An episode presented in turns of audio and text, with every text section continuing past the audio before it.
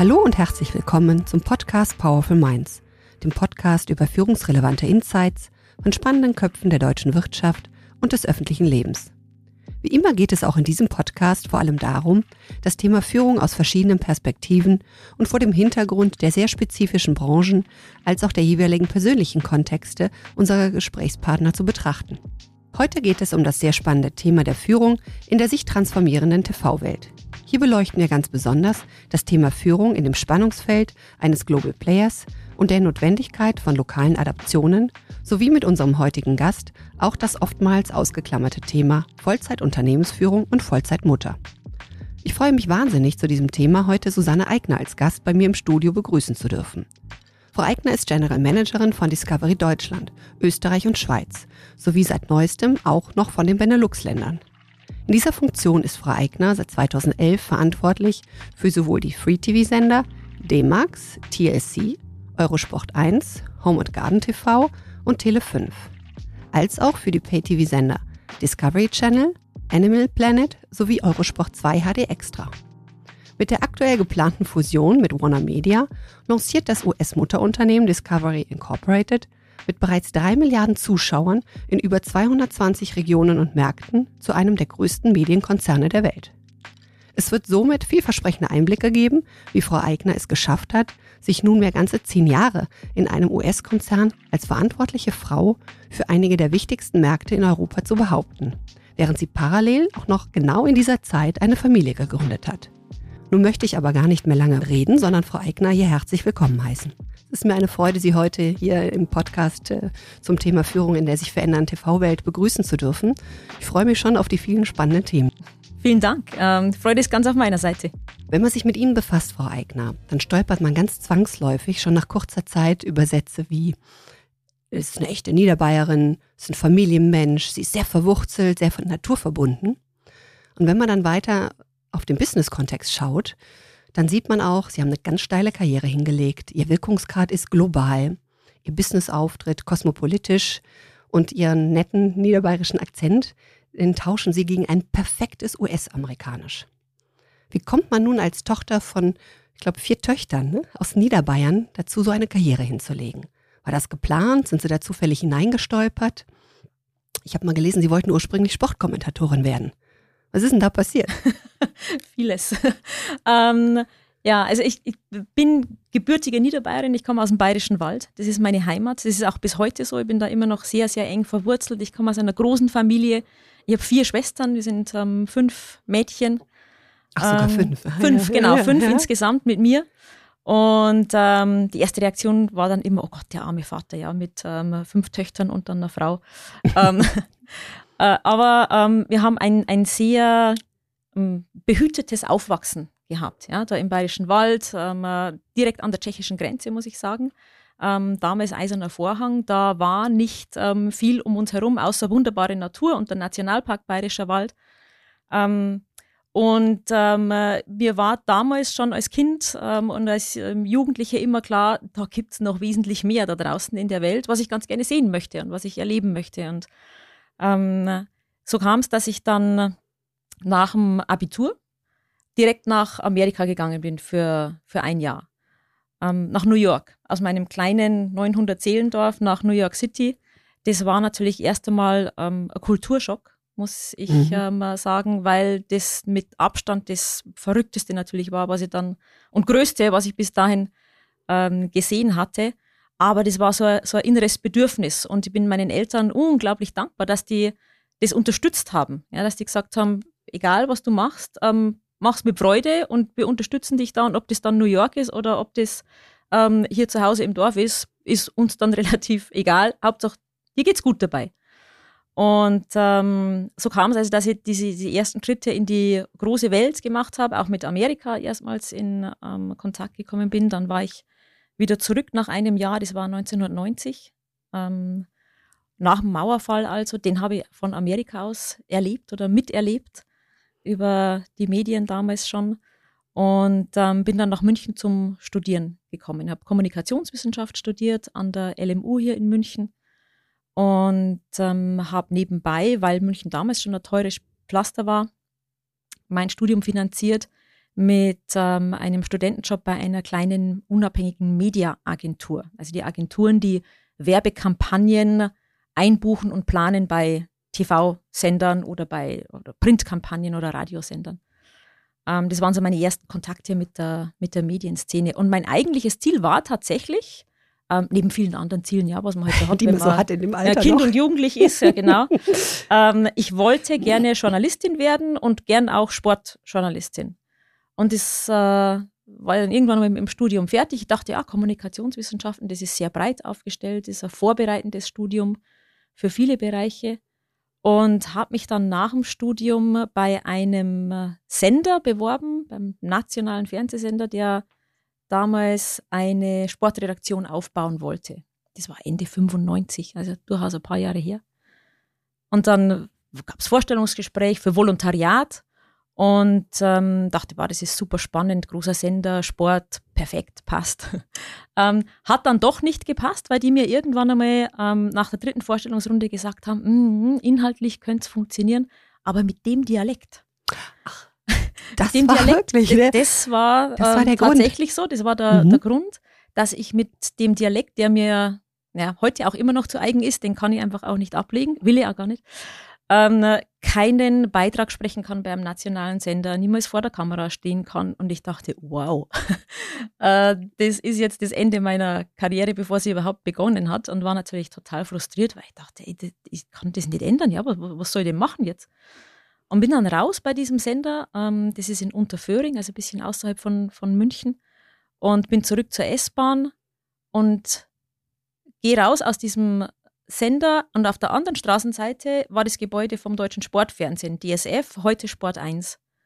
Und es geht die Tür auf und es kommt jemand raus, der, den ich kannte von meinem Studentenjob. Und äh, der sagt, hey Susanne, was machst du denn hier? Und ich sage, ja, hier gerade meine erste ähm, Absage bekommen für Bewerbung, weil ich so sehr bayerisch spreche. Und ich weiß jetzt ehrlich gesagt nicht, was ich jetzt so genau machen soll. Und dann sagt er, ah, ich habe hier gerade gekündigt, bewirb dich doch auf meinen Job. Und ich weiß ja gar nicht so genau, was du machst. Ja. Ich kann mich nicht einfach auf deinen Job bewerben. Ähm, sagt er, doch, doch, das geht schon und ähm, das kriegen wir schon hin. Und ähm, habe das dann auch gemacht. Und der Job war in der Werbezeitenvermarktung vom DSF und habe den Job bekommen. Und das war so der Einstieg in äh, ja, in diese Medienszene und der Beginn von allem, ähm, was auch jetzt für 25 oder 26 Jahre später für mich noch eine ganz, ganz große Bedeutung hat. Deshalb auch der Schritt später zu Erzählst. Da haben Sie also da in, in dem Bereich ange, angefangen, mhm. der Werbezeitenvermarktung. Genau, das war mein Einstieg. Ach, das ist ja, ist ja hart mit dem, mit dem Dialekt. Wäre das heute noch so? Das interessiert mich. Also würde man heute noch jemandem eine Absage erteilen, weil er einen, einen netten äh, bayerischen Akzent Unter keinen Umständen. Nee, ne? nein, nein, um das wäre, wäre heute nicht mehr so, ne? Nein. Absolut nicht. Würde ich habe das damals aber auch nicht als, als ähm, äh, heute würde man sagen, unter Diversity-Aspekten oder, ähm, äh, oder was auch immer. Also ich habe das nicht als Diskriminierung empfunden, sondern, sondern ich war einfach komplett von den Socken, ja, weil ich habe das auf mich bezogen und dachte, mit mir ist irgendwas nicht in Ordnung, weil ich bayerisch spreche. Ähm, und das war schon frustrierend, aber Gott sei Dank nur kurz, weil, wie gesagt, auf der anderen Straßenseite hat dann was anderes gewartet, im wahrsten Sinne des Wortes. Ich bin übrigens auch jemand, der ganz extrem an diese lebensverändernden Zufälle glaubt, weil es einfach ein paar in meinem Ge Leben gegeben hat und das war einer davon. Ähm, wenn der zu dem Moment nicht aus der Tür rausgetreten wäre, ich hätte mir auf diesen Job nie beworben, weil ich nicht mehr gewusst hätte, dass es ähm, den gibt und dann wäre irgendwo was anderes passiert. Aber für mich war es ein großer Glücksfall damals. Dann hat sich diese steile Karriere also eher gefügt, ja. Also es war jetzt nicht ein konkretes darauf hinarbeiten, sondern es war mehr so Fügung, wie Sie ja. jetzt beschrieben haben. Ja, ganz, ganz ja. klar. Ähm, Im Übrigen gab es einige Karriereschritte von mir, die nicht so geplant waren. Ich, ich glaube wirklich an mehrere Elemente, die zusammenkommen müssen. In meinem Fall war es so, also das ist einfach meine persönliche Erfahrung ähm, dass man nicht alles immer genau planen kann, sondern es braucht auch ein gewisses Umfeld, ein paar Zufälle manchmal, ein bisschen Glück, Fleiß, Können. Das ist eine Mischung aus vielen Elementen. Mhm. Ja, aber man äh, hatte, äh, man hatte dann doch durchaus Vertrauen in sie, denn 2011, nachdem sie fünf Jahre dann ähm, schon bei Discovery später waren als Direktorin von Erzähls, da hat ihnen die Forbes, ihre damalige Chefin, dann durch, äh, doch durchaus zugetraut, die Nachfolge von Markus Kastner zu übernehmen. Mhm. Ähm, aus internen äh, Erzählungen weiß ich, dass Sie im Kollegenkreis aber gesagt haben, dass das schon ein dickes Brett ist, was Sie dann jetzt da zu bohren haben. Was hat Ihnen da die Zuversicht gegeben, dass Sie das schaffen können? Also welche, auf welche Kontexte, auf welche Parameter sind Sie gestoßen in sich selbst, äh, dass Sie gesagt haben, ich traue mir das zu? Und welche Parameter gab es in Ihrem Kontext, dass Sie gesagt haben, ähm, mit diesen Bedingungen kann ich das schaffen? Mhm. Also ich muss zunächst vorweg schicken, dass dass das Angebot damals von der, von der Dee Forbes, von meiner, ähm, von meiner Chefin, für mich sehr, sehr überraschend kam, dass ich die Geschäftsführung übernehmen ähm, durfte ähm, für Discovery Deutschland, Österreich, Schweiz damals, ähm, weil ich war mit dem Job, den ich gemacht habe in der Werbezeitenvermarktung, sehr, sehr glücklich. Ich war sehr zufrieden. Ähm, meine Tochter war damals gerade mal ähm, zwei Jahre alt. Die hat äh, eine gute Möglichkeit gefunden, eine Balance zu finden zwischen Vollzeit arbeiten und, ähm, und Familie. Und das war, eigentlich war ich sehr happy und ich hatte in dem Moment nicht den nächsten Karriereschritt für mich ähm, unmittelbar vor den, vor den Augen. Ähm, aber ähm, die die hat ähm, anscheinend was gesehen in mir, ähm, was ich zu dem Zeitpunkt nicht gesehen habe und ähm, hat mir dieses Angebot gemacht und gesagt, hey, ich glaube an dich, du kannst das schaffen. Ähm, das ist ein dickes Brett und ist es immer noch. Und ich glaube, allein dieser, dieser Vertrauensvorschuss von ihr, und der Rückhalt von, ähm, von ihr. Und ähm, das ist das, was mir extrem geholfen hat, ähm, diese, diese Rolle dann auch anzunehmen und zu, zu befüllen. Und auch der Rückhalt aus meiner Familie. Weil ähm, so ein Job, glaube ich, auch nur funktionieren kann, wenn äh, sowohl das private Umfeld als auch das berufliche Umfeld ähm, einigermaßen stimmen und, und mitmachen. Weil sonst hast du einfach ein Ungleichgewicht und irgendjemand leidet dann darunter. Und ähm, in dem Fall, ich habe dann mit meinem ähm, mittlerweile Ex-Mann, mit meinem, mit meinem Mann darüber gesprochen und der hat gesagt, selbstverständlich machst du das, ja. Aber wenn du es nicht machst, dann macht jemand anderer, ja. Das ist, äh, ist einmal ganz klar. Ähm, äh, versuch's doch, ja. Was soll denn, was soll denn passieren? Und dann dachte ich mir, ja, genau, dann machen wir das so. und dann ähm, war ich Geschäftsführerin und das ist kein ganz leichter Schritt, wenn man erst Kollegin ist, also zwar schon mit, mit Team und Führungsaufgaben und Teil vom Management-Team, aber dann plötzlich Chefin zu sein von der ganzen Mannschaft, ähm, sowas, das polarisiert natürlich auch so eine Entscheidung, wenn jemand aus den eigenen Reihen nach vorne gestellt wird und in der ersten Reihe dann, dann plötzlich steht. Haben Sie da Unterstützung? Also Sie sagten gerade, was Ihnen wahnsinnig geholfen hat, war diese, dieser sichere Hafen der Familie und äh, die, dieses Vertrauen können auf Familie und auch auf Ihre damalige Chefin, die auch dieses absolute Vertrauen ausgestrahlt hat. Aber Vertrauen alleine hilft ja oft nicht. Es ist schon mal gut, das ist eine, gibt einem ein gutes Gefühl, in diesem noch neuen, unsicheren Gewässer sich zu bewegen, weil man immer wieder diesen sicheren Hafen an, anfahren kann. Aber haben Sie damals auch Unterstützung bekommen oder sich selbst Unterstützung geholt oder sind Sie dann auch einfach reingesprungen? Um, ähm, also ich bin einfach reingesprungen. Mhm. Muss sagen, das war um, ähm, eine Entscheidung. Sowas, das wird ja auch dann ganz schnell aktiviert. Ja, von Ankündigung bis du bist jetzt ähm, Geschäftsführerin das ist, das ist ein, ein, Zeitrahmen von einer Woche oder von zwei Wochen, ja, bis man ähm, die interne Kommunikation da vorbereitet und dann tatsächlich ähm, dann in der Position ist. Ähm, insofern, ja, da war Unterstützung ähm, da, auch aus dem internationalen Kontext. Ja, ich habe ja dann auch viele Kollegen ähm, gehabt, die Geschäftsführer sind von, von anderen Regionen. Da gibt es dann Management-Meetings. Ähm, das war ein sehr freundliches und, und offenes Willkommen ähm, für mich. Aber im Prinzip war es einfach reinspringen weil auch ähm, die, ich, ich komme ja aus der Werbezeitenvermarktung. Also meine fachliche Expertise ähm, ist, ist der Bereich und der Bereich, für den ich dann verantwortlich war, umfasst ja das komplette Geschäft. Von Programm Einkauf über Produktion, über ähm, den Finance-Bereich, über Distribution, über Marketing, Kommunikation und so weiter und so fort. Ähm, das ist aber alles nicht meine, meine fachliche Expertise. Das heißt, wo ich definitiv bis heute, und das hört auch nie auf, eine extreme Unterstützung brauche, ist von dem Team, das mit mir zusammenarbeitet.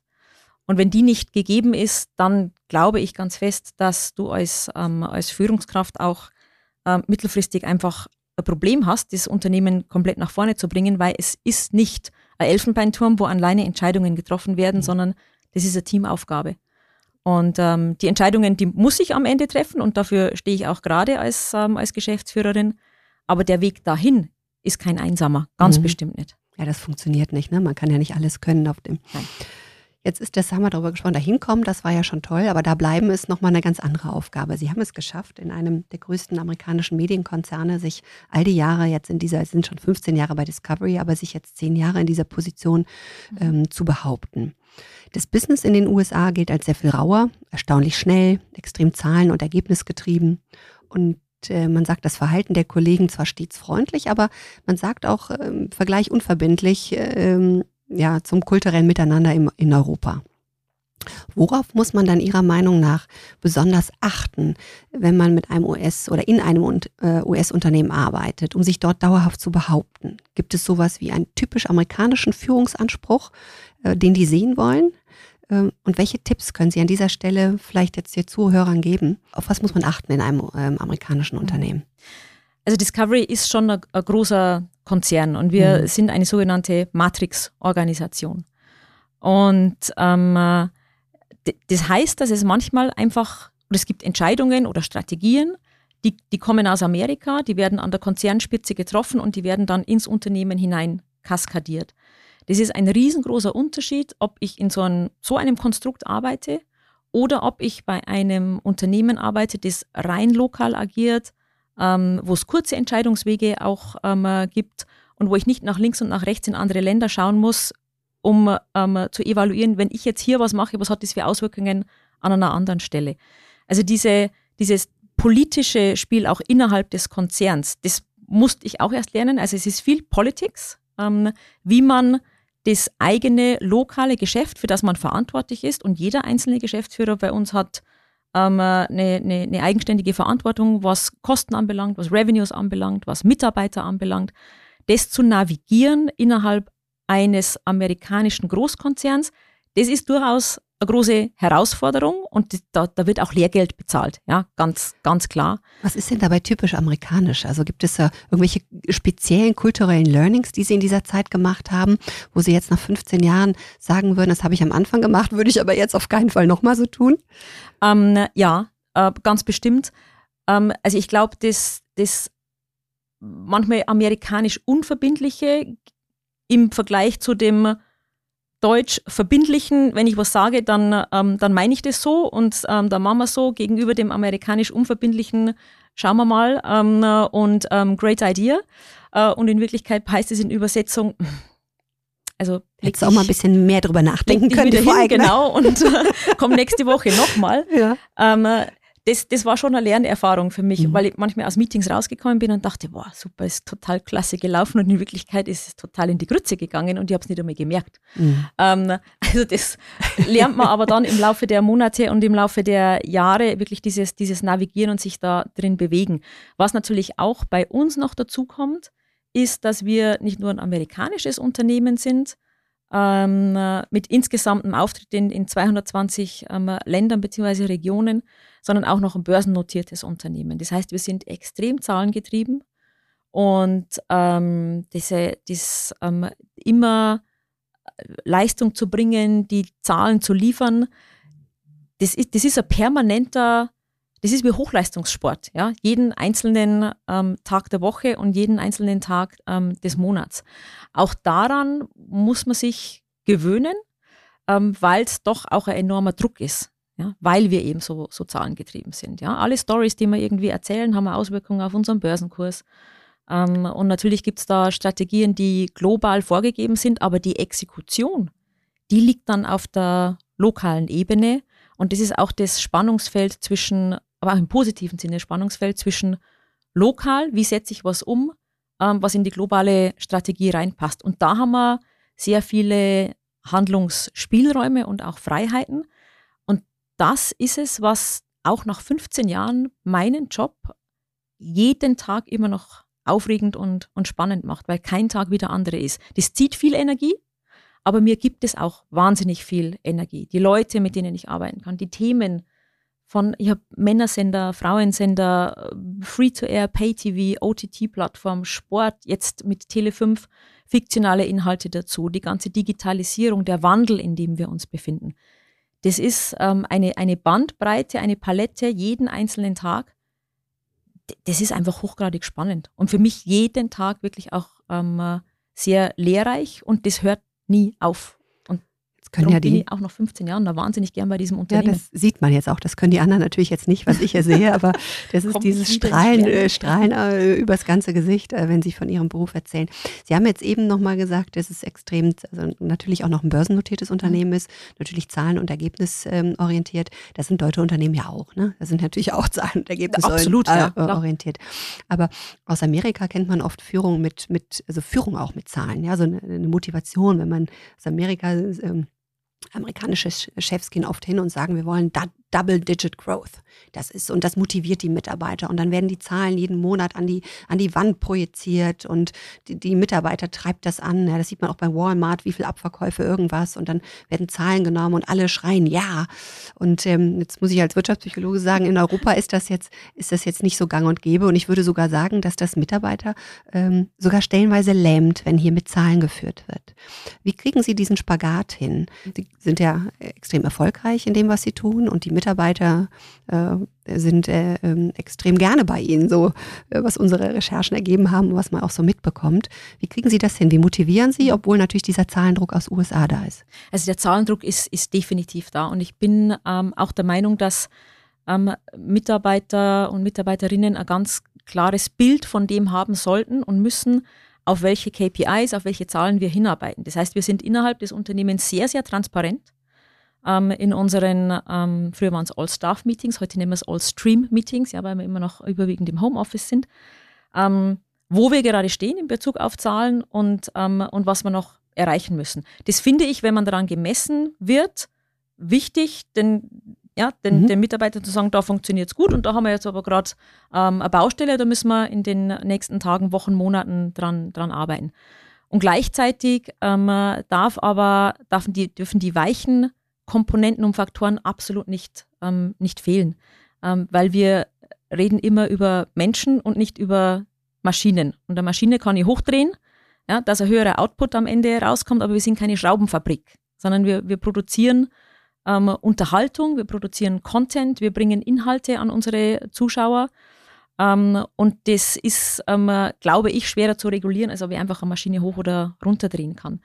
Ähm, und insofern ist die Motivation für unsere Mitarbeiter, ja, das sind die Zahlen und das sind dann auch am Ende des Tages ähm, die, ähm, sagen wir mal, monetäre oder finanzielle Belohnung, die man dafür bekommt. Dafür, dafür arbeiten wir.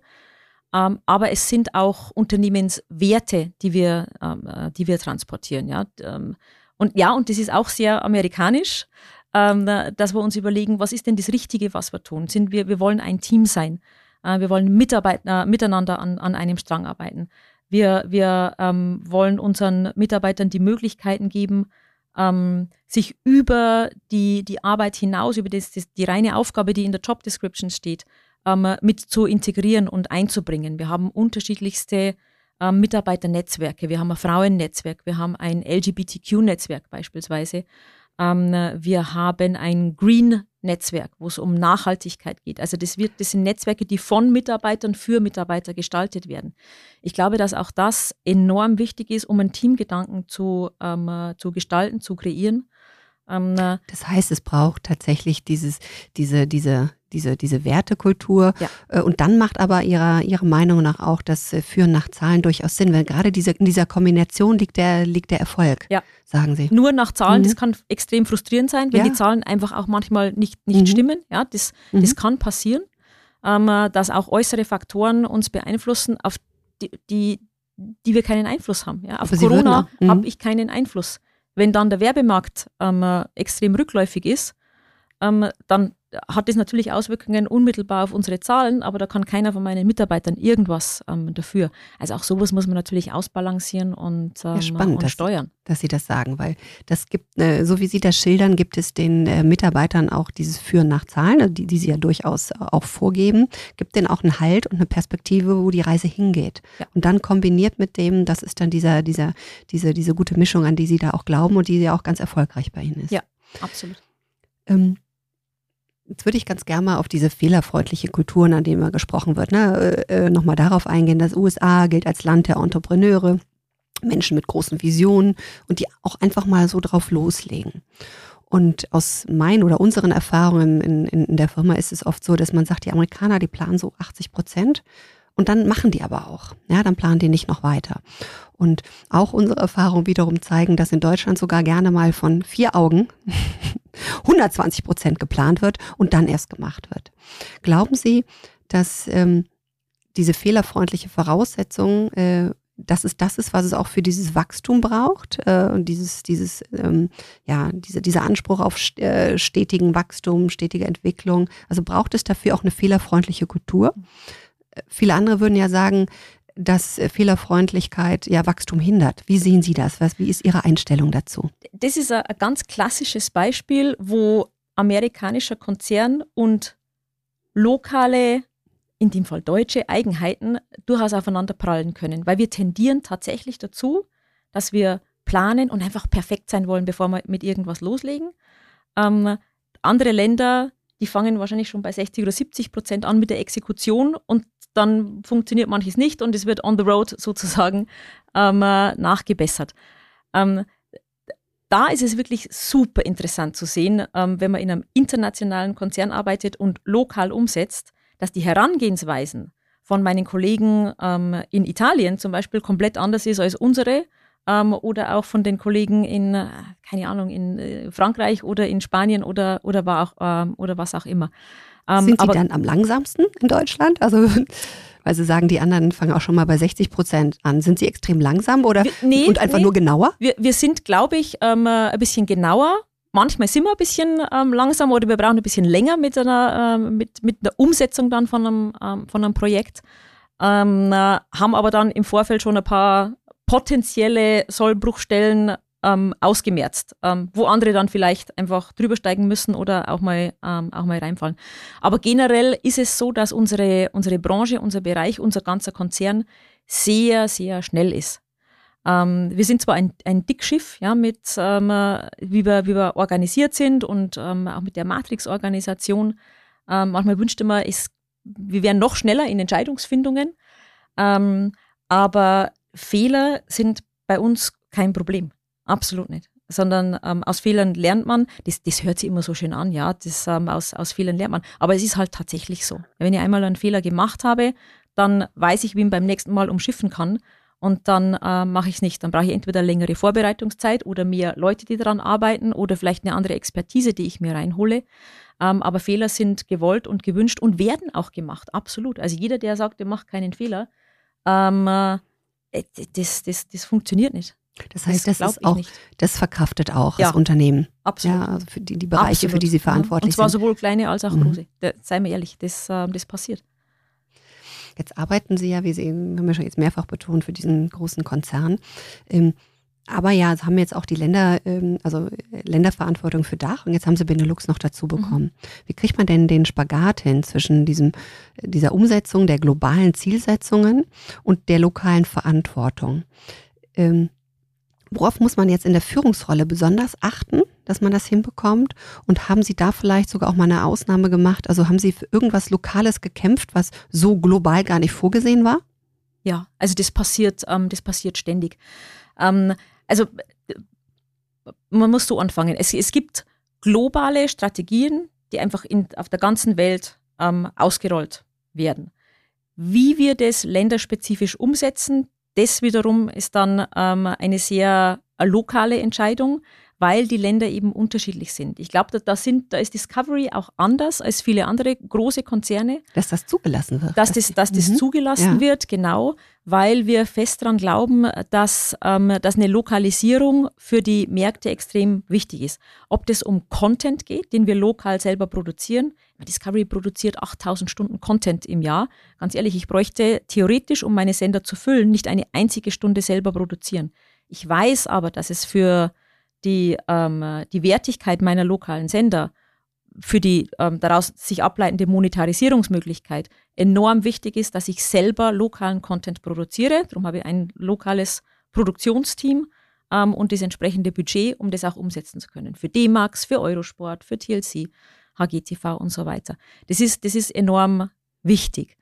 Ähm, haben Sie mal für etwas ganz besonders äh, gekämpft, wo die in den USA gesagt haben, oh, wollen wir jetzt eigentlich nicht so gerne. Sie haben gesagt, doch, wir brauchen das lokal ganz unbedingt, auch wenn das überhaupt nicht in die globale Strategie passt. Ähm, Gibt's das jeden auch? Tag. Ach, jeden Tag, ja schön. das, das, das, das, das gibt es. Nein, das gibt es ja, ja. jeden Tag, ja, mhm. ähm, klar. Weil wenn du ähm, als amerikanischer Konzern kannst du, wenn du die, ähm, in Amerika bist und ähm, eine innerhalb der Matrix eine Verantwortung hast für internationale Märkte. Kein Mensch kann die Feinheiten und Einzelheiten der einzelnen Märkte ähm, über, überblicken. Ja? Wir haben so viele Länder, so viele Unterschiede. Und ähm, allein wenn ich meine Märkte anschaue, Deutschland, Österreich, Schweiz, die Benelux-Länder, da ist jedes Land ist, ähm, ist anders. Und ähm, allein ich merke ja schon, wie, wie unterschiedlich, ähm, dass man agieren muss in den einzelnen Märkten, in den einzelnen Ländern. Und jemand, der aus US heraus für eine globale Verantwortung hat für einen bestimmten Bereich, kann gar nicht das, das, ähm, äh, den kompletten Überblick haben. Also insofern ist diese tägliche ähm, Aufgabe von uns, unsere lokalen Interessen zu vertreten. Das ist im Übrigen auch eine große ähm, Aufgabe für mich innerhalb des ähm, internationalen Management-Teams als ähm, äh, Ambassador sozusagen von meinen Märkten, ähm, die, die Märkte zu repräsentieren und zu vertreten und die, die, die Interessen zu vertreten. Ähm, in vielen Stellen äh, gibt es Themen, da laufen wir ehrlicherweise einfach mit. Ja? Das setzen wir um und, ähm, und sind Teil der ganzen Geschichte. Und andere Themen, wie zum Beispiel ähm, so eine Akquise von Tele5, wie wir es letztes Jahr gemacht haben. Tele5 gibt es einfach nur in Deutschland. Es hatte sich die Opportunität ergeben, diesen Sender zu kaufen und, und als Teil von Discovery zu etablieren. Ähm, das ist natürlich eine 100% lokale Geschichte, die wir aber in Zusammenarbeit mit äh, Corporate Development Teams in ähm, UK und Mergers and Acquisitions Teams in UK und in US umsetzen. Ähm, also auch da gibt es eine enge Kooperation, aber das Thema Tele5 ist ein rein lokales. Mhm. Da hilft natürlich jetzt die lange Zugehörigkeit ne, und das Vertrauen, was Sie gegenüber Ihrer Chefin, ich glaube, äh, Kashakili, ne, ist Ihre Kashakili ist, Kashakili ist die genau. jetzige mhm. Chefin, aufgebaut haben, ne, dass man da auch solche, ja, solche einzellokalen Entscheidungen äh, treffen ja. Jetzt hat sich Ihr Verantwortungsbereich, wie wir eben ähm, auch besprochen haben, ja seit September letzten Jahres, äh, Sie hatten es selbst erwähnt, mit, der, mit dem Zukauf von Tele5 verändert. Jetzt haben Sie Benelux noch, äh, noch dazu bekommen, genau. Ähm, Inwieweit schafft man es dann, über die Ländergrenzen hinwegzuführen? Also die Dachregion wird ja oft zusammengebündelt. Man sagt ja schon Dach, das ist ja, wird ja schon mhm, genau. zusammengenommen. Genau. Benelux ist jetzt nochmal, springt man nochmal ein bisschen weiter. Wie kriegt man das denn hin, über die Ländergrenzen hinwegzuführen, äh, sich auch den Mitarbeitern dort vertraut zu machen? Die haben ja auch Ängste erstmal, also ja, vielleicht jetzt nicht Ängste, aber ist plötzlich eine neue Chefin da. Und das gerade jetzt noch vor dem Hintergrund, ich meine, ich rede ungern über Corona, aber es ist, wir sitzen immer noch in so einer Zeit. Ähm, man Sie konnten ja gar nicht dahin reisen. Wie haben Sie das denn, wie haben Sie das bewerkstelligt? Ja, ähm, das ist in der Tat eine, eine sehr große Herausforderung. War die, es und ist es immer noch. Die kennen Sie mittlerweile aber. Äh, per Videokonferenz, Schon? ja. So. Mhm. Ähm, äh, persönlich auch einige aus, einfach aus früheren Reisen. Aber seit der Reorganisation im Oktober letzten Jahres war ich tatsächlich noch kein einziges Mal in Amsterdam. Das ist, ähm, wo unser, unser Benelux-Sitz ähm, ist und ähm, habe das Team noch nicht persönlich kennenlernen können. Und ein, ein Großteil des Teams kenne ich tatsächlich auch nur per, per Videokonferenz. Das macht es nicht einfach, muss ich ganz ehrlich sagen, weil ein, ein richtiges Vertrauensverhältnis aufzubauen und Menschen kennenzulernen, das funktioniert über Teams oder über Zoom nur bedingt. Es fehlt einfach immer eine menschliche Ebene, ähm, der Interaktion. Wenn wir, wenn wir uns jetzt so gegenüber sitzen, dann ist das was komplett anderes, mhm. als wenn wir jetzt da diesen Podcast per, per Zoom machen würden. Mhm. Bin ich ja froh, dass Sie das sagen. Nicht nur, dass wir hier sitzen, dass das netter ist als Zoom, aber generell, dass Sie sagen, Zoom und äh, Teams reicht einfach nicht, ne? um, um ein Gefühl aufzubauen ja. füreinander. Ja, mhm. absolut. Und insofern ist das, ist das tatsächlich ähm, sowohl für das Team in Amsterdam als auch für, für mich und das, äh, das Team hier ähm, ansonsten in Deutschland ähm, äh, eine ganz, ganz große Herausforderung. Ich glaube, wir haben es mittlerweile ähm, geschafft, dass man, dass man also zumindest Prozesse, Workflows und Strukturen aufgebaut haben, die, die funktionieren und dass wir auch ein Vertrauensverhältnis so aufgebaut haben, dass in Amsterdam und auch in München keiner Bedenken hat oder, oder auch Angst haben muss. Ja, da, da kommt jetzt eine neue Chefin, die rollt jetzt einfach mal über uns drüber und, ähm, und alles wird komplett anders als, ähm, als vorher. Ähm, so soll es ja nicht sein. Da sitzen mhm. Menschen, die haben, die haben eine Wahnsinnsexpertise, ähm, die kennen sie richtig gut aus in ihren Märkten. Ich ähm, musste das jetzt alles erst lernen in den letzten Monaten. Ja. Meine Kenntnisse über die Benelux-Märkte zugegebenermaßen, die waren sehr gering. Ähm, da bin ich ja darauf angewiesen, dass ich ein gutes Verhältnis aufbaue zu den Kolleginnen und Kollegen und den Menschen, mit denen ich zusammenarbeite. Das kann nur funktionieren über ein Vertrauensverhältnis. Und ich freue mich unfassbar auf diesen einen Moment und auf den Tag, wo ich endlich in den Flieger steigen darf und nach Amsterdam fliegen und die endlich mal alle beim Abendessen kennenlernen. Das steht noch ein bisschen in den Sternen, wann das stattfindet, ähm, weil nun mal die Situation so ist, wie sie ist. Unser Büro in Amsterdam ist auch noch ähm, zu. In München haben wir wieder ähm, in Teilen zumindest aufgemacht. Ähm, aber ich bin sehr, sehr zuversichtlich, dass das ähm, in den nächsten Monaten erfolgen wird. Und bis dahin geben wir unser Bestes, dass es eben auf die ähm, Entfernung zutrifft. Und was da wichtig ist, ist, glaube ich, dass man ähm, ein paar Kolleginnen und Kollegen hat, auch welche, die man vorher schon persönlich kannte, die dann auch als Sprachrohr ähm, dienen auf die, auf die Entfernung. Also die einfach ein Vertrauensverhältnis genießen und wo ich mich noch umso mehr bemühe, um, um diese Achse aufrecht oder, oder aufzubauen und aufrecht zu erhalten. Ähm, und ähm, ich glaube, dass mir das ähm, ganz gut ähm, gelungen ist. Ähm, man, man, verliert immer ein paar Menschen auf, auf so einem Weg. Ja? Weil manche einfach sagen, ich kann mir das nicht vorstellen, ja, dass jetzt so eine große Region ist und die Identität geht ein bisschen verloren für mich hier in, in, in Amsterdam das passiert. Ja. Hm, Damit müssen wir einfach rechnen Nähe, ne? müssen wir, müssen wir leben. Ja. Sie sagten, also was man gut nehmen kann, ist erstmal die Angst. Das glaube ich, kriegt man ja. schon, das, wenn ich das richtig rausgehört habe, die Angst kriegt man gut genommen, auch virtuell.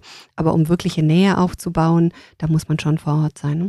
Ja. Jetzt haben wir viel gesprochen über das Amerikanische, über diesen Spagat, global, lokal. Und ähm, ich würde ganz gerne nochmal auf Ihre Branche, aber auch im Speziellen eingehen wenn man sich die jetzt mal anschaut und auch Führung, in, ne, was Führung heißt und Führung heißt auch Visionen, äh, die Mitarbeiter mitgeben können. Und ihre Branche unterliegt ja einem dramatischen Wandel, einem radikalen Umbruch. Ne? Sie sagten, das altgediente lineare TV geht immer mehr in Richtung Streamingdienste sowie individualisierte Online-Angebote über multiple Ausspielungskanäle und gängige Social-Media-Apps nahezu 24-7, so wie Sie das jetzt auch mit äh, Eurosport und Olympia machen, wird das äh, ausgespielt. An welches Zukunftsszenario des TV-Marktes glauben Sie denn ganz persönlich? Was ist so die Vision? Und ähm, das ist ja auch wichtig als Führungskraft der Mitarbeiter eine Vision mitzugeben. Was sagen Sie denen? Wie wird das Fernsehen äh, jetzt sagen wir mal, Sie sind 15 Jahre bei Discovery. Mhm. Fünf Jahre wären nämlich jetzt zu kurz. Was ist denn Ihre Vision? Wie sieht das in 15 Jahren aus?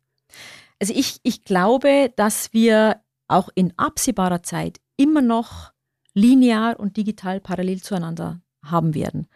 Ähm, Deutschland ist der, der größte Free-to-Air-Markt in Europa und der, das, das, Nutzungsverhalten in Deutschland, also ich spreche jetzt mal speziell ja, über, ähm, über Märkte, Deutschland. Ne? Niederlande ja. wieder ja. ganz andere Story. Ja? Die sind ähm, jetzt schon ganz anders unterwegs, was lineare Nutzung versus digitale Nutzung anbelangt. Aber in Deutschland ist es so, dass ähm, lineares Fernsehen immer noch das mit Abstand am meisten genutzte ähm, Massenmedium ist. Und ähm, ein paar Zahlen zu nennen, innerhalb einer Woche erreicht lineares Fernsehen zum Beispiel 88 Prozent aller Zuschauer ab, ähm, ab drei Jahren.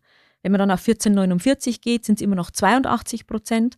Und bei den jungen 14 bis 29 sind es immer noch 71 Prozent. Ähm, der Anteil derjenigen, die hm. überhaupt nicht mehr linear schauen, der ist noch relativ gering.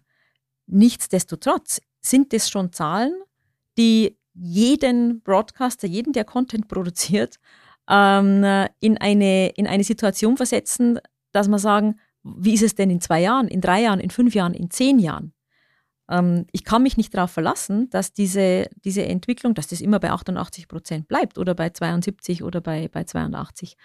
Ähm, und deswegen bauen wir alle momentan parallel zu unserem linearen Geschäft unsere ähm, digitalen Aktivitäten auf und aus. Das heißt, der, ähm, die Streaming-Angebote ähm, nehmen zu. Wir haben hier in Deutschland ein, ein Joint Venture mit, ähm, mit Pro7 Sat1, das heißt Join, also 50-50 Joint Venture, das ist unser gemeinsames ähm, Streaming-Angebot. Global ähm, gibt es für Discovery ähm, ein Produkt, das heißt D+. Das ist unser globales ähm, Streaming-Angebot. Ist jetzt Anfang des Jahres, ähm, hat der globale Rollout begonnen. ähm, das kaskadiert jetzt in die, in die ganzen Märkte. Das ist für uns als Unternehmen äh, der größte, der größte Wandel, den wir oder den ich in den letzten 15 Jahren ähm, erlebt habe. Sowohl Discovery intern als auch für die, für die komplette Branche, weil jeder Einzelne, jeder Einzelne mit dieser Situation konfrontiert ist, dass die Zuschauer sich wegentwickeln vom Linearen, vor allen Dingen die Jüngeren. Und meine Tochter ist zwölf, ja, die, die schaut lineares Fernsehen ehrlicherweise nur noch mit mir. Ansonsten ist die, die ist auf YouTube unterwegs oder hat ihren ähm, äh, Special-Bereich bei Netflix, wo sie was schauen darf, oder bei, bei Amazon Prime. Ähm, aber ansonsten kommt die überhaupt nicht auf die Idee, dass die sagt, oh, es ist 16.30 Uhr, es kommt jetzt irgendwas ähm, äh, auf dem und dem Sender, was mich interessiert. Das, existiert in ihrer Welt gar nicht. Und das ist repräsentativ, glaube ich, für die allermeisten ähm, äh, der jüngeren Generation, die heranwachsen und auch die Älteren, so wie ich, ja, ähm, entdecken diesen, äh, diese, diese Unabhängigkeit, die Flexibilität, das jederzeit, das, das schnelle, ähm, den schnellen Konsum. Ähm, und darauf stellen wir uns ein, darauf müssen wir uns einstellen, um einfach langfristig Erfolg ähm, haben zu können. Aber nochmal, der, der, das lineare Fernsehen an sich, das wird auch in 15 Jahren noch da sein. Bei den Prozentzahlen, die Sie gerade genannt haben, die haben mich tatsächlich auch überrascht, dass das noch so hoch ist. Mhm. Das wusste ich nicht. Ähm, und dann hat das natürlich auch noch eine gewisse Halbwertszeit. Ne? Das ja. geht ja nicht von heute auf morgen. Genau. Aber ja, ich äh, gebe Ihnen da recht. Ich muss auch immer schmunzeln. Für mich war das immer so, um 20 Uhr sitze ich gern vom Fernsehen, weil dann die Nachrichten kommen. Dieses zeitliche Gebundensein. Mhm. Oder auch, äh, früher war das, äh, bin, ich glaube, wir sind irgendwie eine, wir sind schon eine Generation, das, das, das Sandmännchen. Ja, das war einfach ja, genau, so eine genau, fixe genau, Uhrzeit. Ja. Und ich sehe das auch bei meinen Kindern. Das haben die nicht mehr so. Nee, nee, gar nicht. Diese fixe gar Uhrzeit. Nicht, mhm. Ähm, Sie haben aber einmal gesagt, dass Ihre Aufgabe bestünde darin, qualitativ hochwertige Inhalte über multiple Distributionskanäle den Usern in der von Ihnen präferierten Form und zu dem von Ihnen präferierten Zeitpunkt mhm. zugänglich mhm. zu machen. Ist das jetzt überhaupt noch spitz genug formuliert oder ist es nicht nur jetzt auch schon fast allgemeingültig? Ähm, ich glaube, es, es hat eine Allgemeingültigkeit, weil das, ähm, dieser, dieser durchaus etwas komplexe Satz nichts anderes ähm, bedeutet, als der Zuschauer will zu jeder Zeit, an jedem Ort, über jedes Gerät auf Inhalte zugreifen können. Ähm, Im Idealfall sind es meine Inhalte oder unsere Inhalte, aber natürlich auch die Inhalte von allen, ähm, allen Wettbewerbern. Also dieses Bedürfnis nach Flexibilität ist extrem groß, nach Selbstbestimmtheit. Ähm, und ähm, eben nicht mehr nach ähm, jemand anderer entscheidet für mich, was um 16 Uhr oder um 20 Uhr kommt, ähm, das, nimmt, das nimmt zu. Also das hat eine, eine Allgemeingültigkeit, mit der wir ähm, umgehen müssen, auf die wir uns nicht vorbereiten. Wir sind ja schon mittendrin. Ja, das ist also kein, kein Zeitpunkt, der in der Zukunft passiert, sondern dieser Wandel, der passiert ja jetzt. Und das ist der, der, definitiv der größte, ähm, den ich jemals, ähm, jemals erlebt habe.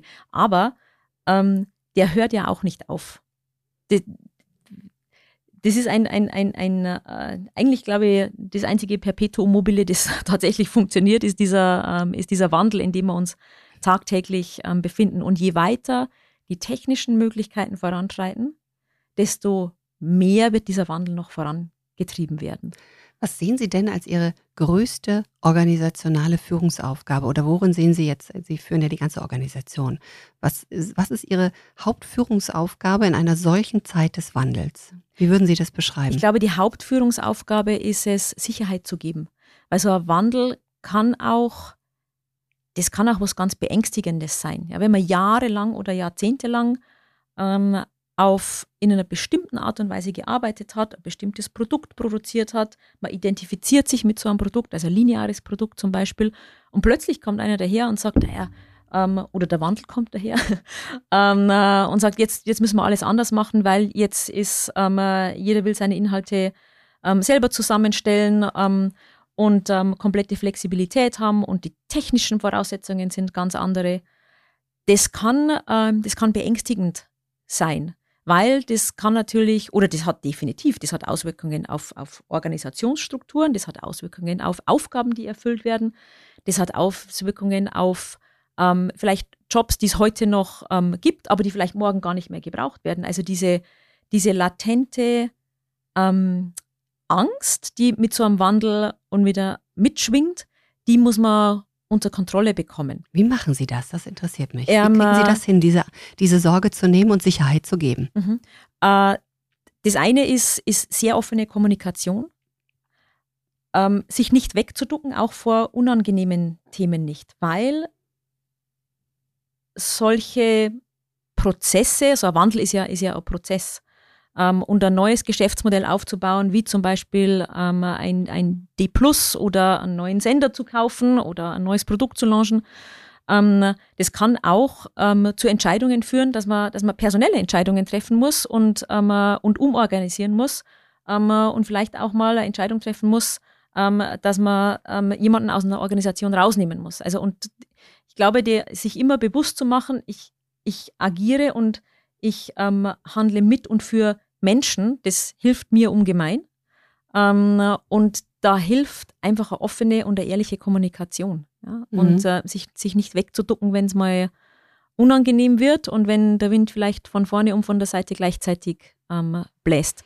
Ich weiß nicht, ob man das immer gelingt. Ähm, das, es ist einfacher, wenn man, muss ich ehrlich sagen, wenn man im Büro ist und mit Leuten direkt sprechen kann, weil ganz viel passiert auch so zwischen den Zeilen oder mal ein Gespräch an der Kaffeemaschine und äh, eine offene Tür zu haben, wo jeder reinkommen kann und sagen, ey, ähm, äh, reden wir doch einmal offen, wie, wie schaut es denn aus, ja? Wie, wie geht es denn weiter?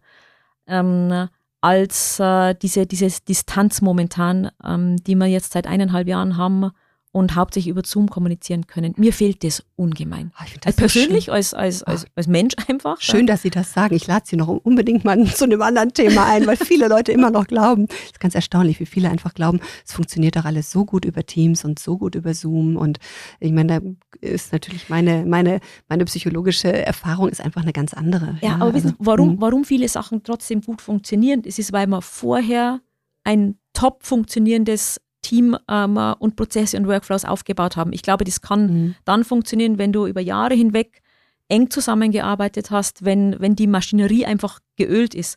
Neue Strategien, neue Prozesse, kreative Prozesse vor allen Dingen, ähm, finde ich wesentlich schwerer und anspruchsvoller zu etablieren als, ähm, also jetzt über, über eine Distanz hinweg, ähm, als das der Fall ist, wenn man einfach in einem Konferenzraum sich einmal mhm. drei Stunden einsperrt und irgendwas an die Wand kritzelt ähm, äh, und mit den berühmten äh, Post-its irgendwas macht. Also da bin ich ja, sehr antiquarisch das unterwegs. Eine ist halt das Abbild das, Mensch. Das fehlt mir. Und, ja. ja. Abbild Mensch kann ich das wie Mensch im Raum, ne? kann mhm, ich das mhm. Gleiche bringen. Ja. Sie sagten eben, dass äh, jetzt gräte ich da nochmal schön rein, äh, weil Sie das selbst gesagt haben. Ich weiß nicht, ob mir das immer immer gelingt. Mhm.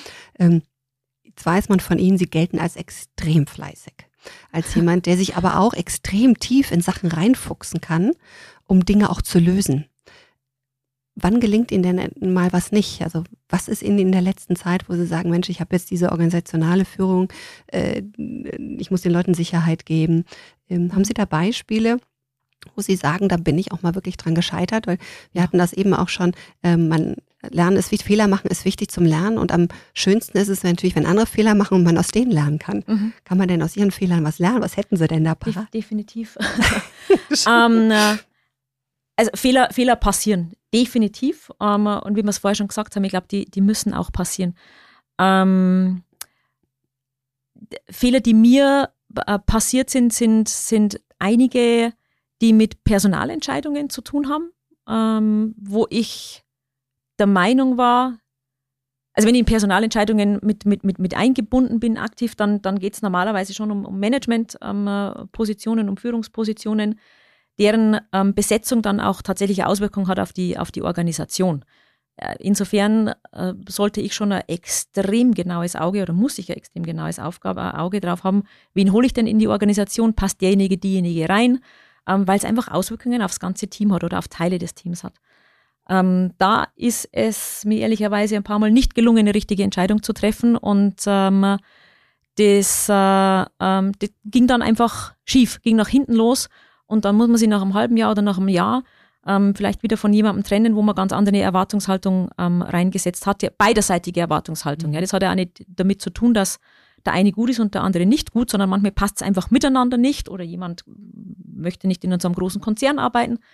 Ähm, das findet man im Laufe der Zeit raus. Aber was dann die eigentliche Konsequenz ist, ist dann immer wieder auf das Team, das damit ähm, zusammenhängt. Ja. Ähm, und das ist was, was mich, was mich einfach persönlich ärgert, ähm, dass mir das ähm, passiert, weil weil es immer wieder Monate dauert und Monate dauert, bis man jemanden neuen wieder gefunden hat, bis man wieder jemanden neuen etabliert hat, bis ein neuer Chef oder neue Chefin oder Teamlead ähm, sich reingefunden hat und man verliert einfach Zeit auf dem, auf dem Weg. Also insofern so Personalentscheidungen, ähm, da ähm, habe ich manchmal nicht ein ganz glückliches Händchen gehabt, Gott sei Dank oft genug ähm, schon. Ähm, und das, das Zweite ist, ähm, was mir auf die Distanz hin wirklich manchmal wahnsinnig macht, das ist, dass ich einfach im wahrsten Sinne des Wortes zu weit weg bin vom, vom, vom, vom, vom Puls, ja, vom, vom Team. Ähm, ich habe permanent Kontakt mit die gleichen 20, 25, 30 Leute, ähm, aber ich habe viel, viel, viel mehr, die in meinem Team arbeiten und die nicht zu sehen ähm, und dann vielleicht auf Gefahr zu laufen, ähm, und das ist vielleicht das, wo der Ruf herkommt, dass ich, dass ich mich so gern reinfuchse in, ähm, in Themen, ähm, weil ich glaube, ich ganz gut zuhören kann. Und man ganz viele Themen bei einer Tasse Kaffee, bei einem Gespräch zwischen Tür und Angel, bei einem Vorbeigehen äh, in drei Minuten lösen kann, was vielleicht dann einfach hinten runterfällt, was Gerüchte ähm, dann schürt oder was vielleicht eine negative Stimmung schürt und die Leute sich vielleicht nicht trauen, bei mir direkt anzurufen ähm, oder bei ihrem Line-Manager und zu sagen, hey, da läuft gerade irgendwas schief. Und dann kann sie das spiralmäßig hochschaukeln und plötzlich hast du ein Problem, was eigentlich gar keins war. Mhm. Ähm, und das ist, ähm, finde ich, auf die Distanz schwieriger, wesentlich schwieriger zu klären und zu lösen, als wenn man jemandem Nase an Nase mhm. gegenüber sitzt und einfach durch die Büroräume laufen kann. Mhm. Ja, danke fürs Teilhaben lassen. Das äh, ist ja immer ganz schön.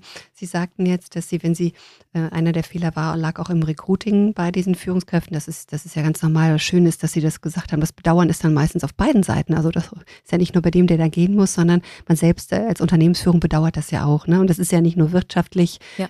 das vergessen auch viele, bis derjenige eingearbeitet ist. ist ein, also erstmal die Suche, dann ein halbes Jahr Einarbeitung, bis der die PS auf die Straße bringt mhm. und dann auch erstmal das, das Geld erarbeitet hat, was er gekostet hat, das, das, da, da vergeht ja fast ein Jahr, ja, aber nicht sogar mehr. Das vergisst man auch immer. Ähm, was würden Sie denn sagen aus Ihrer heutigen Kenntnis? Jetzt den, man rekrutet ja nicht für den, für den Status quo, sondern man rekrutet Personen, die in der Zukunft in der Lage sind, das zu tun, was sie als Vision vor Augen haben. Was muss denn eine heutige Führungskraft, jetzt gehen wir wirklich mal auf die Führungskräfte ein, mhm. in dem TV-Markt der Zukunft mitbringen, dass der ähm, das gut bedienen kann. Auf welche Qualitäten kommt es an? Und mich interessieren besonders auch Qualitäten, die vielleicht heute noch gar nicht gefragt sind, aber zukünftig sicherlich ähm, gefragt sein werden. Mhm. Also ich glaube, abgesehen von einer fachlichen Expertise, die einfach ja. eine Grundvoraussetzung sein muss, je nachdem, in mhm. welchem Bereich man arbeitet, ähm, ist, es, ist es Flexibilität, die, die gefragt ist, weil sich unser Geschäft unglaublich schnell ähm, verändert. Das ist, das ist Agilität, das ist ähm, schnelle Entscheidungen treffen zu können und auch zu, zu wollen. Ähm, und speziell in meinem Fall, in unserem Fall, ist es die Bereitschaft, in einem Konzern wie Discovery arbeiten zu, zu wollen, auch weil nicht jeder ist für einen Konzern ähm, geeignet. Ähm, es, es gibt viele, viele herausragende Manager, die aber ähm, die, die, die, unternehmerische Qualitäten haben, die aber in einem Konzern nicht ähm, um die Runden kommen, weil es halt einfach komplexer ist, weil die Politics mit dazukommen, weil man in der Matrix-Organisation sich mit dem abstimmen muss, mit der abstimmen muss. Ähm, und das kann auch zermürbend sein. Ähm, also das wären so die, die ähm, glaube ich, die Qualitäten, die man mitbringen muss. Aber in jedem Fall Flexibilität und, ähm, und, und Agilität, weil die Entwicklung so unglaublich schnell ist. In der Und wir uns für die Zukunft befinden. gibt es irgendetwas, was, was zukünftig ähm, äh, noch dazukommen wird, von dem Sie glauben, ähm, das ist so eine, eine Fähigkeit, äh, die brauchen wir mehr. Also auch ein, vielleicht ein technisches oder Digitalverständnis.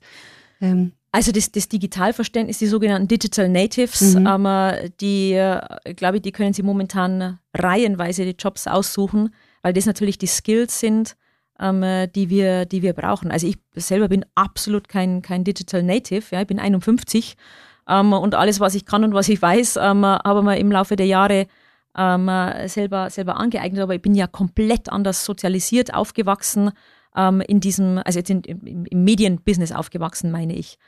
Ähm, und äh, da ist es super erfrischend, die ähm, jungen Mitarbeiter, die bei uns jetzt ähm, an Bord kommen, zu sehen und äh, wie die agieren, wie die, wie die arbeiten. Ähm, das ist tatsächlich ein riesengroßer, äh, ein riesengroßer Unterschied. Auch mit welchen Ideen die kommen. Ähm, und das, das ist schon, also das sind Skills, die wir, die wir mehr und mehr brauchen werden. Definitiv. Und wenn Sie sich selbst vor diesem Hintergrund mal porträtieren, was stünde Ihnen selbst noch gut zu Gesicht an Skills um die Zukunft auch noch? Wie gesagt, wir sind ja noch jung. ähm, um auch da die Zukunft noch selbst bewältigen zu können? Was glauben Sie, brauchen Sie selbst noch an Fähigkeiten? Also ich, ähm, ich, ich glaube, ich habe es vorhin schon einmal kurz, kurz erwähnt. Ich selber befinde mich in einer, in einer sehr steilen fachlichen Lernkurve. Ähm, Gerade was dieses ganze Thema ähm, Digitalisierung, Streaming-Angebot, ähm, wie bringen wir ähm, Contents an unsere, an unsere User, welche Art von Content ähm, bringen wir an unsere User, weil die nicht nur das Nutzungsverhalten, sondern auch die Inhalte, die konsumiert werden, sind anders als das, was wir fürs ähm, lineare TV produzieren. Also das ist, das ist für mich eine ganz steile Lernkurve und da freue ich mich, wenn ich Menschen um mich herum, hab, herum habe, die mich auch mitnehmen. Ja? Mhm. Und wo, wo ich auch ähm, äh, ganz offen, ich habe heute so eine ganz blöde Frage, kann man die mal jemand beantworten? Es gibt keine, keine blöde Fragen. ähm, aber das diese Scheu muss man, muss man auch mhm. ähm, ablegen. Ähm, aber das ist, das ist für mich definitiv eine, eine, große, eine große Lernkurve. Ja? Mich auch mit, mit, zu ne äh, mitnehmen zu lassen, so, jetzt habe ich schon einen Knoten in der Zunge, ähm, von, von meinen Kollegen und von meinen Mitarbeitern. Ich habe ja nicht die Weisheit mit dem Löffel gefrühstückt, mhm. absolut nicht gesagt, Kollegen und Mitarbeiter. Jetzt ist der Sprung ja ähm, von Kollegin zur, zur Chefin ähm, ja schon eine Weile her. Ja. Und ähm, man sagt, man berichtet sich aber, und das fand ich ganz toll, als wir recherchiert haben, dass sie ohne Wenn und Aber von allen Kolleginnen sofort, also Kollegen und Kolleginnen, sofort als Chefin akzeptiert und angenommen wurden. Ist das damals passiert, weil die einfach nur alle so nett waren? Oder hatte das tatsächlich auch was mit Ihnen zu tun? Also, was glauben Sie, hat es Ihnen überhaupt ermöglicht, sofort dieses Standing zu haben. Da hört man ja ganz oft äh, immer, dass es äh, Probleme gibt und auch ich werde oft mal dann da reingebeten, um jemanden dabei zu begleiten, mhm. aber äh, Ihnen schien das ja in, der, in, die Wiege gelegt zu sein. Also ich, ähm, ich glaube, das lag, das lag daran, dass ich vorher, und ich war ja schon fünf Jahre bei, bei Discovery, also ah, ich habe ich hab das Team gekannt, ich kannte Prozesse, ich kannte Abläufe, ich kannte auch Schmerzpunkte, ja, weil natürlich, ähm, wenn du nicht Chefin bist, dann bekommst du auch mal ähm, äh, die Küchengespräche mit, die vielleicht für Chefohren nicht ähm, gedacht sind. Seien wir ehrlich, das, mhm. das passiert. Ähm, und insofern ähm, kannte ich das Unternehmen ähm, und meine Kolleginnen und Kollegen sehr gut und ich ähm, äh, glaube, dass ich einfach auch ähm, ein sehr gutes freundschaftliches und kollegiales Verhältnis zu, ähm, äh, zu, den, ähm, zu meinen Kolleginnen und Kollegen ähm, hatte und, und immer noch habe. Ähm, es war aber durchaus auch so, dass, wie soll ich das formulieren, die ersten paar Tage war es schon anders. Das habe ich gemerkt an, an Sachen wie Mittagessen. Das ist jetzt vielleicht ein total blödes Beispiel. Aber vorher ist man immer, ah, gehen wir heute Mittagessen und gehen wir am Viktualienmarkt. Wir haben damals ein Büro gehabt, also immer noch mitten in der, in der Innenstadt und gehen wir dahin und gehen wir dahin. Und dann warst du immer mit vier, fünf, sechs, acht Leute beim, beim Mittagessen. Die ersten Tage waren einsam. Weil da war dann schon ein bisschen so, so der Gedanke, ja, können wir es jetzt noch fragen, jetzt ist die Chefin. Ähm, will die überhaupt noch oder hat sie vielleicht jetzt mit irgendwelchen ganz anderen Menschen eher Planungen zum Mittagessen gehen und dachte mir, warum fragt mir eigentlich keiner mehr, ob ich nach Mittagessen gehen will? Äh, also das waren so Kleinigkeiten, wo ich gemerkt habe, ähm, äh, ist vielleicht ein lächerliches Beispiel, aber, ja, dass, es, dass es doch ähm, mhm. anders, ähm, anders ist. Das Fachliche und das Inhaltliche, das ähm, äh, war deswegen keine riesen, kein riesengroßes Problem, weil ich niemals versucht habe, plötzlich einen meiner Kollegen oder Kolleginnen fachlich zu übertrumpfen. Das kann ich gar nicht, weil ich nicht die Expertise habe im Finance-Bereich, weil ich nicht die Expertin bin im Distributionsbereich, ja, sondern ich bin ja darauf angewiesen, dass die Kolleginnen und Kollegen mit mir zusammenarbeiten und ich mein Team entsprechend zusammenstellen kann. Ähm, insofern war es für mich tatsächlich keine, nicht die große Herausforderung, die Teams mitzunehmen. Im Vergleich jetzt zu Benelux zum Beispiel, wo ich die Leute nicht so gut kenne und auf die Distanz es mir schwerer fällt, ähm, äh, diese, ja, dieses, dieses One-Team und dieses an einem Strang ziehen ähm, umsetzen zu können. Es sind zwei riesengroße unterschiedliche ähm, Erfahrungen für mich. Kriegen Sie die neuralgischen Punkte eigentlich heute noch mit, wenn Sie sagten, diese, diese Gespräche, am Anfang kannten Sie ja diese Gespräche, wussten so, was das Team wirklich bedrückt und was der Chef, äh, der Markus Kassner, dann damals vielleicht gar nicht so mitbekam. Ähm, ist das heute so, würden Sie sagen, Sie kriegen das noch mit oder ist man jetzt auch so ein bisschen einsamer an der Spitze und kriegt das nicht mehr mit? Also manches äh, kriege ich mit Sicherheit noch mit, aber ähm, nicht alles. Nee, das, ne? das ähm, verliert ich, sich dann. Ich äh, glaube auch, dass wir haben uns ja in der Größe auch ähm, mhm. enorm verändert ähm, seitdem. Ähm, wir sind allein in München auf drei Standorte verteilt.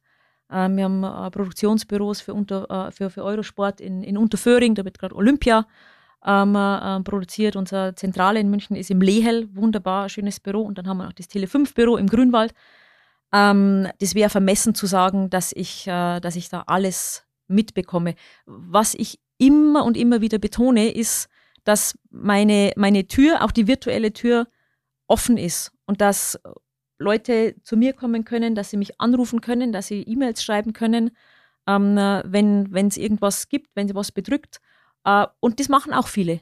Ja? Und dann versuchen wir Lösungen zu finden und manchmal geht es nur ums Zuhören und manchmal denken wir, wow, ähm, äh, echt blöd, dass ich das nicht mitbekommen habe und, ähm, und erst jetzt drauf stoße. Mhm. Aber da bin ich extrem dankbar dafür, dass ähm, die Leute das tatsächlich, nicht alle, ja, da ist schon, glaube ich, manchmal einfach eine, eine Hemmschwelle ähm, dass Leute das machen.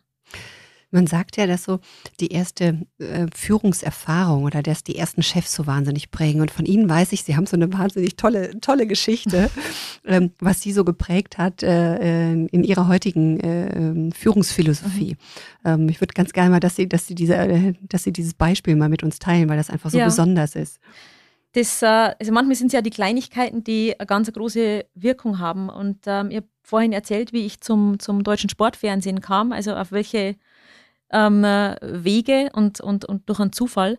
Und ähm, das war ja damals eine Aufgabe, in die ich mich komplett reinarbeiten musste. Das war mein erster Job nach dem Studium und ähm, hatte ehrlicherweise nicht so wahnsinnig viel Ahnung von dem am Anfang, was ich gemacht habe. Aber anscheinend war es einigermaßen ähm, richtig und ähm, ähm, hat viel funktioniert. Und mein damaliger Chefchef, also nicht mein direkter Vorgesetzter, sondern der, der übernächste Chef, ähm, Rainer Hütter ähm, ist das, der ähm, später dann auch Geschäftsführer war vom DSF, der hat mir so nach einem halben Jahr beim, beim DSF einen handgeschriebenen Zettel ähm, in mein Fach gelegt, in mein Postfach gelegt, so einen Brief und da war drinnen gestanden, liebe Frau Eigner, ähm, äh, sie einzustellen war eine der besten Personalentscheidungen dieses Jahres. Vielen Dank ähm, für alles, was Sie, was Sie machen. Lassen Sie uns doch demnächst mal eine Tasse Kaffee trinken und schauen, wie es für Sie beruflich weitergehen kann. Und das war, ich habe den Brief heute noch, den nehme ich ja immer wieder ab und zu raus. Das ist 25 Jahre her und ich fand das erstens einmal schon erstaunlich, dass, ähm, der war ja weit weg für, für mich. Das ja. war der Chefchef, ne? Das war ja der Chefchef. Ja. Und ähm, dass der überhaupt mitbekommt, was ich mache, wie ich es mache und dass der sich dann die Mühe macht, mir einen Zettel zu schreiben und mir den hinzulegen und zu sagen, auch noch anzubieten, ähm, trinken wir eine Tasse Kaffee miteinander. Das fand ich großartig. Und darum ähm, war das eine so meiner ja, prägenden Erfahrungen, wo man dachte, wow, ähm, genau, mit den Leuten reden, zuhören, Augen aufhaben, ähm, das ist anscheinend eine gute, eine gute Eigenschaft, die man als Chef haben kann, soll. Das ist ja entzückend, so einen handgeschriebenen Brief. Ja. Kommen Sie nochmal auf diese Erfahrung zurück und ja. übertragen das in Ihren heutigen Führungsalltag? Ja, mache ich. Mach ich. Ähm, äh, ähm, ungefragt, ganz oft.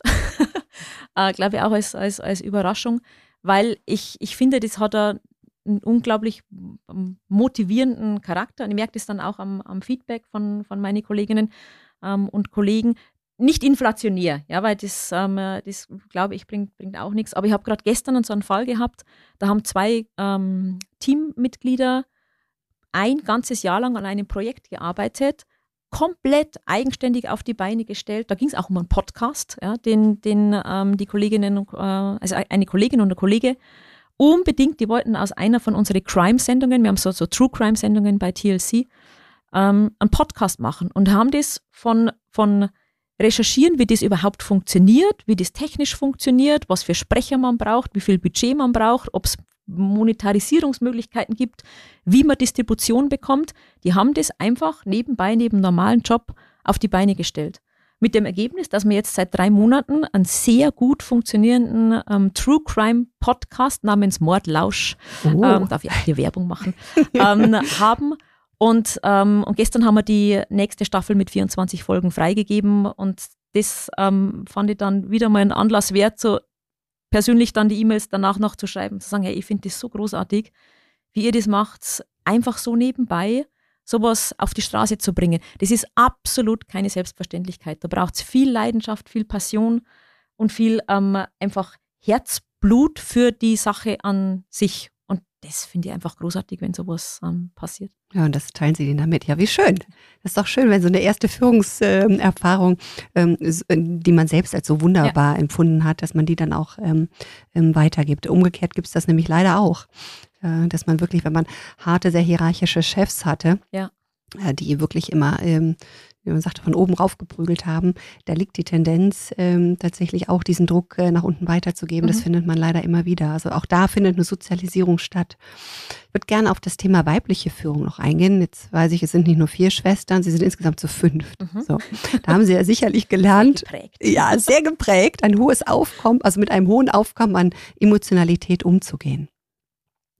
Nun ähm, werden Sie seit dem Weggang von Markus Kastner oder wurden Sie von zwei Frauen geführt? Ne? Es war erstmal hatten wir die, die Forbes haben, äh, und äh, jetzt Kashakili. Ähm, sehen Sie tatsächlich einen Unterschied zwischen weiblicher Führung und männlicher Führung? Ähm, und glauben Sie, dass es speziell weibliche Tugenden gibt, ähm, die die Arbeit an der Spitze erleichtern, mhm. aber auch weibliche Tugenden gibt, die die Arbeit an der Spitze erschweren? Mhm. Also ich glaube, man, man kann da schon ein bisschen so auch mit den äh, einschlägigen Klischees ähm, erst einmal arbeiten. Also Männern wird ja oftmals mehr Ellbogenmentalität ähm, nachgesagt, mehr Entscheidungsfreude, mehr, ähm, mehr Ehrgeiz, ähm, Frauen eher mehr emotionale Intelligenz, ähm, wenn man so sagen ähm, darf, und mehr, ja, vielleicht Bedachtsamkeit auch. Ich glaube aber, dass je nach Position steckt in, in jedem Mann auch ein bisschen was ähm, Weibliches und in jeder Frau auch ein, bisschen was Männliches. Ähm, und ähm, man, man verändert auch Führungsverhalten je nach ähm, Position und je nach Situation und je nach, äh, nach Aufgabe.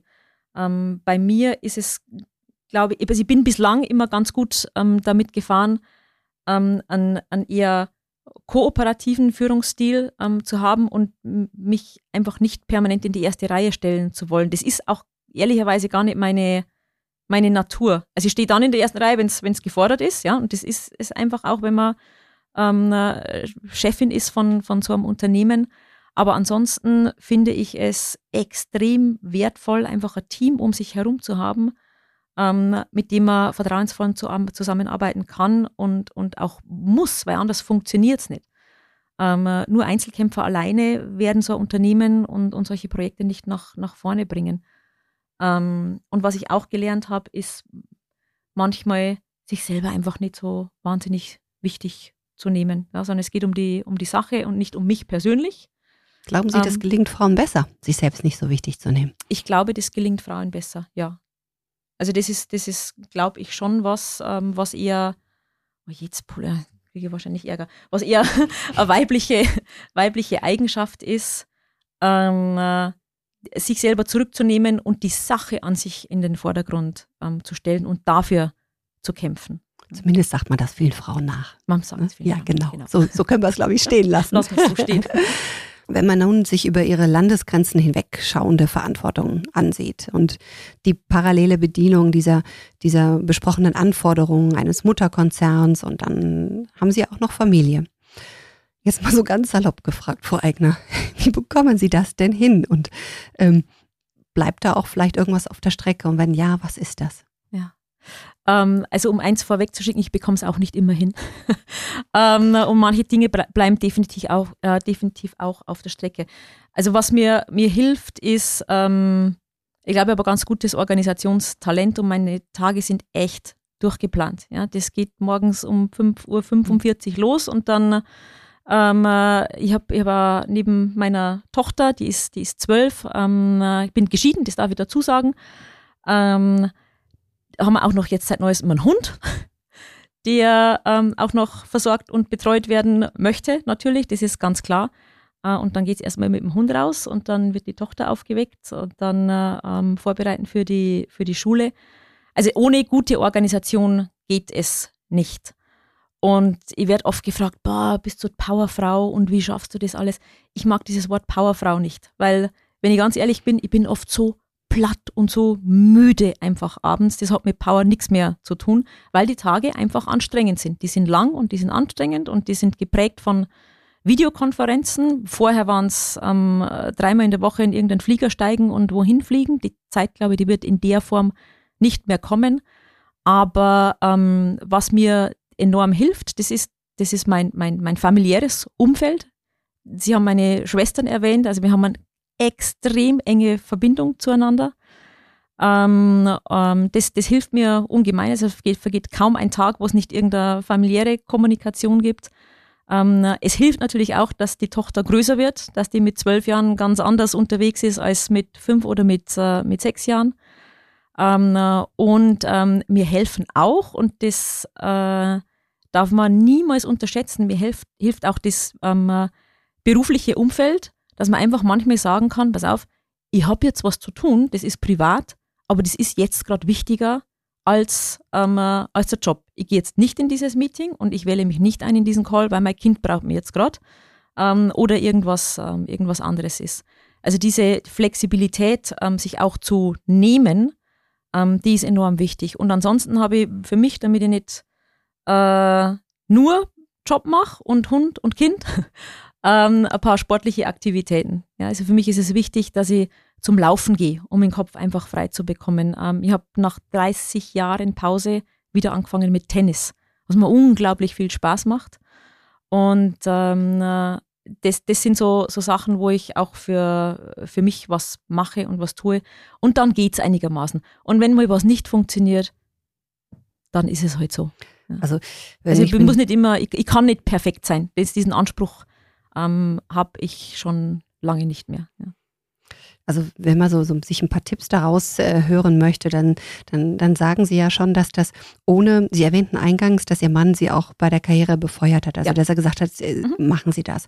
Das ist wichtig, wenn man als, als Frau und Mutter wirklich in so eine Position geht, dass man dann, dass dann der andere, in dem Fall war das Ihr Mann, mhm. dass er gesagt hat, ich bin der Rückhalt, ich äh, ja. Äh, es war auch so, dass er sich äh, dann auch mehr um die Tochter dann in, ja. in, der, in der jungen Zeit gekümmert hat. Ne? Absolut. Ne? Also wir haben, mhm. wir haben damals, als die Mathilda geboren wurde, 2009, ähm, war ich nach sechs Wochen wieder Vollzeit im, im Büro. Und mein Mann hat die komplette Elternzeit übernommen. Also er war derjenige, der zum Kinderschwimmen oder Babyschwimmen gegangen ist, die Kinderarzttermine gemacht hat. Der, ähm, der ist ähm, Kommentator, Sportkommentator, ist also viel am Wochenende unterwegs, konnte also seine Aufgaben auch noch machen als Freelancer und hat sich aber ansonsten komplett ähm, damals dem, dem, dem Baby unserer Tochter gewidmet.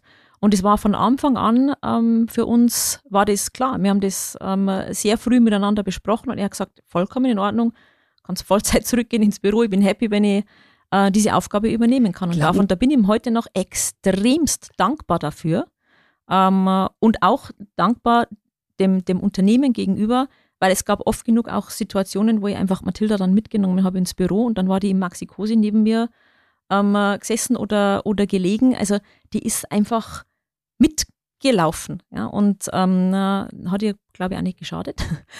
äh, und das haben wir damals ähm, gemeinsam sehr gut sehr gut hinbekommen. Glauben Sie jetzt aus Ihrer Erfahrung, bin ich mal, bin, bin jetzt frage ich mal so ein bisschen persönlich, glauben Sie, dass das geht, wenn beide Karriere machen, wenn Mann und Frau? Also wäre das dann auch noch möglich? Ich meine, wir wissen es jetzt nicht, in Ihrem Fall war, war es anders, aber glauben Sie ganz persönlich mit Ihren Erfahrungen jetzt, dass das möglich wäre, wenn nicht einer der Partner zurücksteckt? Ah, ich, ähm, äh, dann wird es dann wird's schwierig. Also dann mhm. braucht es natürlich ein Netzwerk, das sofort, ein Netzwerk braucht man mhm. sowieso, mhm. ja, wenn mal, wenn mal irgendwas ist. Ähm, aber wenn mein Mann auch einen Vollzeitjob gehabt hätte, mit Reisen und allem drum und dran, ähm, dann wäre es wahrscheinlich nur gegangen mit ähm, Kindermädchen. Und da muss man sich dann überlegen, will ich das, das muss jeder selber wissen, dass mein neugeborenes Baby dann bei jemand mhm. anders ist. Es, es macht es ein eindeutig schwieriger. Ich würde nicht sagen, es ist unmöglich, aber das Modell ist halt dann ein anderes. Und für uns war das Modell damals sehr gut, sehr passend und auch erfolgreich, ähm, dass wir gesagt haben, er übernimmt diese Elternzeit. Wir haben es einfach einmal komplett umgedreht, ähm, das klassische Rollenverhältnis. Und ähm, es hat sehr, sehr gut funktioniert. Und die zwei, die haben ähm, ein extrem enges Verhältnis heute noch, ja. ja Papa, schön. und Papa und Mädel Tochter, ne? ist, ja. ja. da geht kein Blatt dazwischen. ja, die schön. beiden. Ich äh, komme jetzt zur Abschlussrunde, Frau Eigner. Da bitte ich meine Gäste immer, die folgenden Sätze einfach nochmal laut zu beenden. Mein Verantwortungsbereich für Discovery wird den Veränderungen des TV-Marktes deshalb so gut gewachsen sein, da ähm, wir uns auf die zukünftigen Voraussetzungen jetzt schon extrem gut einstellen. Mhm. An meiner Arbeit begeistert mich momentan am meisten mein Team mhm. und die spannenden und breit gefächerten Aufgabenbereiche. Zum ersten Mal stolz auf mich als Führungskraft war ich als als ich ähm, äh, das erste Mal Führungskraft sein durfte und zum ersten Mal einen Mitarbeiter selber einstellen durfte. Das war ein riesengroßes Erlebnis und mit dem habe ich heute noch Kontakt. Der ist wegen mir da, ne? So dieses Gefühl. ja, genau. Ja, genau. Mein größtes Führungsvorbild ist? Ähm, meine Mama, weil die es geschafft hat, ähm, fünf Mädchen so zu navigieren und zu führen ähm, und immer auch meinen Papa noch dazu, ohne dass er es eigentlich gemerkt hat, dass sie das eigentliche Familienoberhaupt ist, ähm, dass aus allen was ähm, geworden ist und wir extrem eng miteinander sind. Äh, vielen Dank. Ich muss jetzt noch eine, das ist, geht mir nicht aus dem Kopf. Ich habe nämlich gehört, also Sie sind ja jemand, der in ganz unterschiedlichen heterogenen Kontexten anscheinend sehr gut zurechtkommt. Ne? Wir haben USA und äh, Deutschland und, äh, und diese global, äh, global, habe ich auch schon ähm, Wortfindungsstörung. Ähm, was ich total witzig finde, ich habe gelesen, ihr Vater war Polizist mhm. und sie hatten in dem Haus mhm. ein, eine Gefängniszelle in ihrem Elternhaus. Stimmt das oder ist, ist das nur, ist das nur ein Meer? Es, nee, es, es, war, es war keine Gefängniszelle, aber ähm, mein, mein Elternhaus ähm, war gleichzeitig die Polizeistation. Und damals ähm, als ich aufgewachsen bin, war, wir haben einen Eingang gehabt, also undenkbar heute, ja, mit Sicherheitsmaßnahmen. Und es war ein Eingang und dann war auf der linken Seite war ein Polizeizimmer ähm, und auf der rechten Seite war ein Dienstzimmer und geradeaus durch ist man zu uns in die Küche gekommen. Ach. Und mein Papa war damals ähm, der Stationsleiter und die, diese Polizeistation war einfach voll integriert in, in, unser, in unser Haus. Und wenn die Polizisten gerade mal auf Streife waren, es war ja Grenzgebiet, ja, bayerisch-tschechisches Grenzgebiet, ähm, dann waren jeden einzelnen Tag waren Menschen bei uns in der Küche gesessen, die dann gewartet haben, bis die Polizei wieder von der Streife zurückkam oder ähm, und dann meine Mama die mit Kaffee versorgt hat. Ähm, geht ja nicht immer um Schwerverbrecher, ja, sondern um ganz andere ähm, Themen oft. Aber das, äh, das war damals tatsächlich so, ja unser Elternhaus war die Polizeistation. Ja, jetzt weiß ich auch, warum Integration bei Ihnen so gut funktioniert. Da haben Sie viel, da sind Sie schon so sozialisiert worden. Ja, vielen, vielen Dank, Frau Eigner. Sind wir am Ende der Zeit. Es hat mir einen riesen Spaß gemacht mit Ihnen. Und mir auch. Herzlichen Dank. Ich habe schon ganz viele Themen, da komme ich nochmal auf Sie zu. Super, freue ich mich. Tschüss, Frau Eigner. Vielen Dankeschön, Dank. Wiederschauen. Um keine Folge zu verpassen, abonniert gerne diesen Podcast. Ebenso freuen wir uns über Empfehlungen und über eine Weiterleitung unseres Beitrags. Zu weiteren Infos rund um unsere Führungsthemen besucht gerne unsere Website www.powerfulminds.de oder nehmt gerne auch direkt mit uns Kontakt auf.